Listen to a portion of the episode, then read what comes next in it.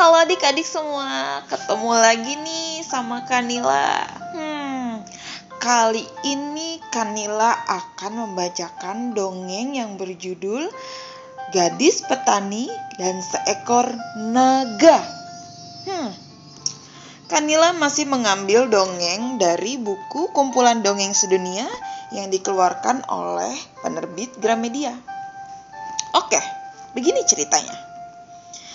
Di kaki gunung yang sangat tinggi, ada sebuah gua yang sangat lebar dan mengerikan.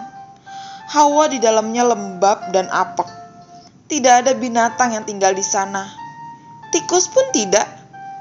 Dan tak seorang pun tahu berapa dalamnya gua itu.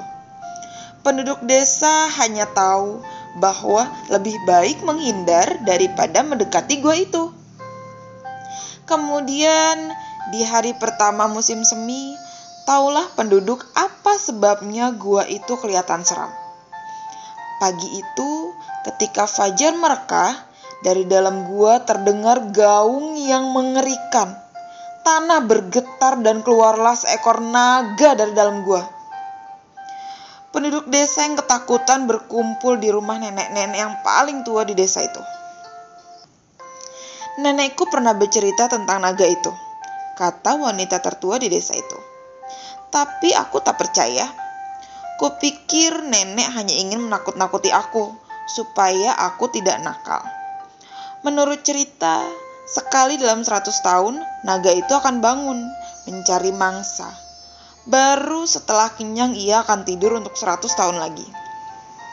Semua merasa ngeri. Tapi apa daya? Sore harinya, seorang pengamen pengembara memasuki desa mereka. Penduduk berkumpul mendengarkan lagu-lagunya yang indah. Mereka ingin menghilangkan kengerian karena munculnya naga. Di antara penduduk ada dua gadis petani. Kulitnya putih bagai salju dan suara mereka merdu sekali.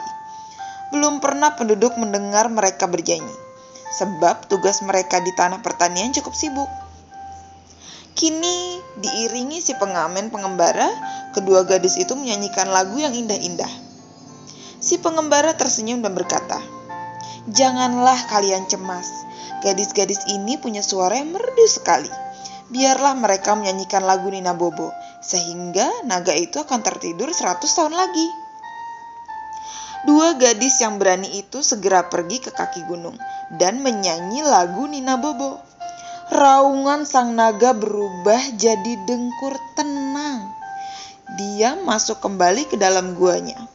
Penduduk desa selamat berkat keberanian dua gadis petani. Nah, selesai sudah dongeng kali ini.